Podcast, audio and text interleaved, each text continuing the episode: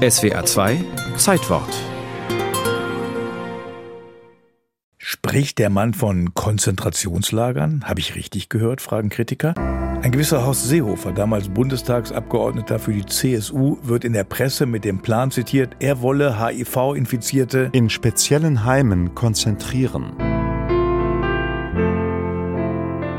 Eine Angstdebatte, Ratlosigkeit, die deutsche Gesellschaft ist gespalten in der Antwort auf die Frage, wie gehen wir um mit AIDS, mit dieser tödlichen Seuche und wie mit schwulen Männern.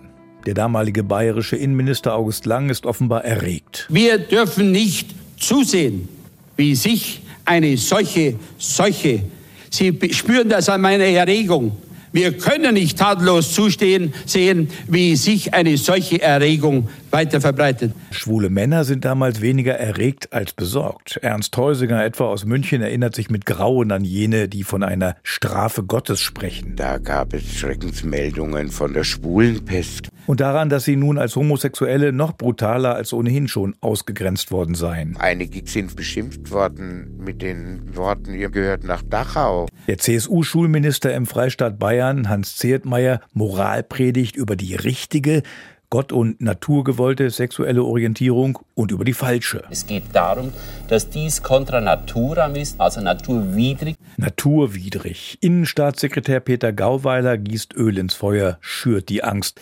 Er zitiert öffentlich eine wissenschaftlich umstrittene amerikanische Studie. Die sagt, dass man auf einen AIDS-Kranken im Vollbild, den man kennt, mit bis zu 100 Infizierten rechnen muss. Und an allem sind die Schwulen schuld? Bayern ist nicht die Bundesrepublik, es gibt auch andere Stimmen. Die einer Rita Süßmuth etwa, sie ist Bundesgesundheitsministerin und sie will es nicht hinnehmen, dass ein Freistaat einzelnen Menschen die verfassungsgeschützte Würde nimmt. Das, was den Grundsätzen einer humanen Demokratie nicht entsprechen kann, ist ihre Ausgrenzung. Rita Süßmuth setzt auf Aufklärung. Tina, was kosten die Kondome? Auch mit Hilfe von Fernsehspots. Schützt euch. 3,99. Nein, 2,99.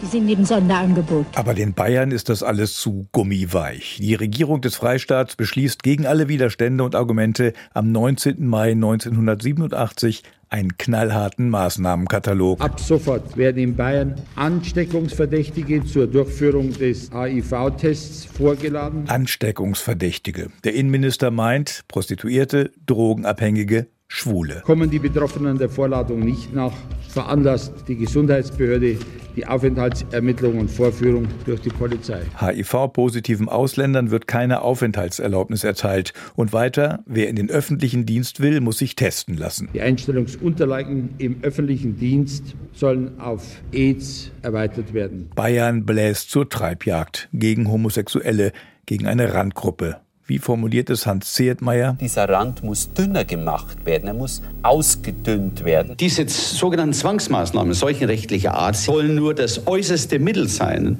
für einen begrenzten Teil von Unbelehrbaren, wo man einfach nicht anders vorgehen kann. So beschwichtigt damals der bayerische Sozialminister Karl Hillermeier.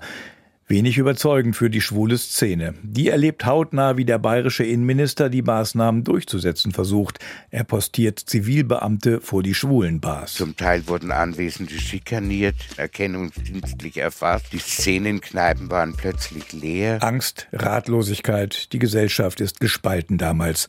Auch in Bayern steht nicht jeder hinter der staatlich verordneten Ausgrenzung. Ich halte sie für eine Schande, weil ich der Meinung bin, dass man Menschen, denen man nicht helfen kann, diskriminiert dadurch, dass man sie ins Abseits drängt. Bundesweit setzt sich damals auch die bayerische Regierung ins Abseits.